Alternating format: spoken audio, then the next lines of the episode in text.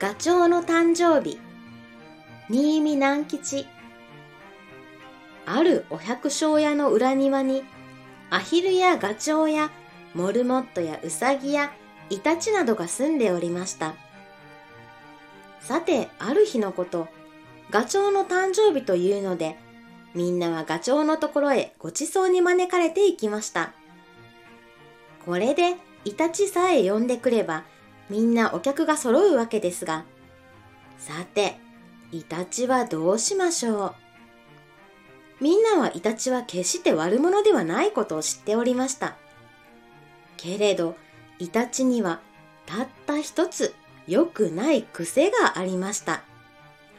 それは大勢の前では言うことができないような癖でありました。何かと申しますと他でもありません。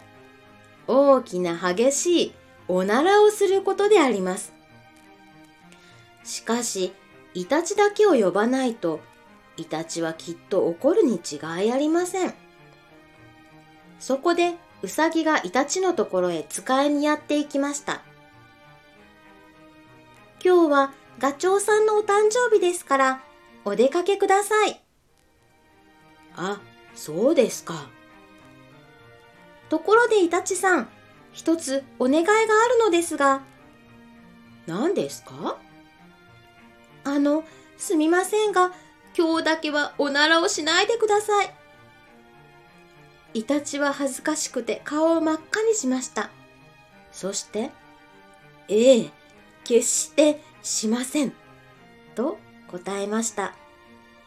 そこでイタチはやっていきましたいろいろなごちそうが出ました。おからや人参の尻尾や売りの皮やお雑炊やみんなはたらふく食べました。イタチもごちそうになりました。みんなはいい具合だと思っていました。イタチがおならをしなかったからであります。しかしとうとう大変なことが起こりました。イタチが突然ひっくり返って気絶してしまったのです。さあ大変。早速モルモットのお医者がイタチのポンポコに膨れたお腹を診察しました。皆さんとモルモットは心配そうにしているみんなの顔を見回して言いました。これはイタチさんがおならをしたいのをあまり我慢していたのでこんなことになったのです。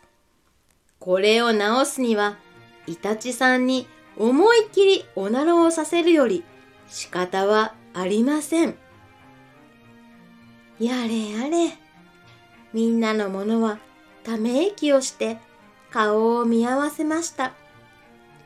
そしてやっぱりイタチは呼ぶんじゃなかったと思いました。おしまい。ガチョウの誕生日。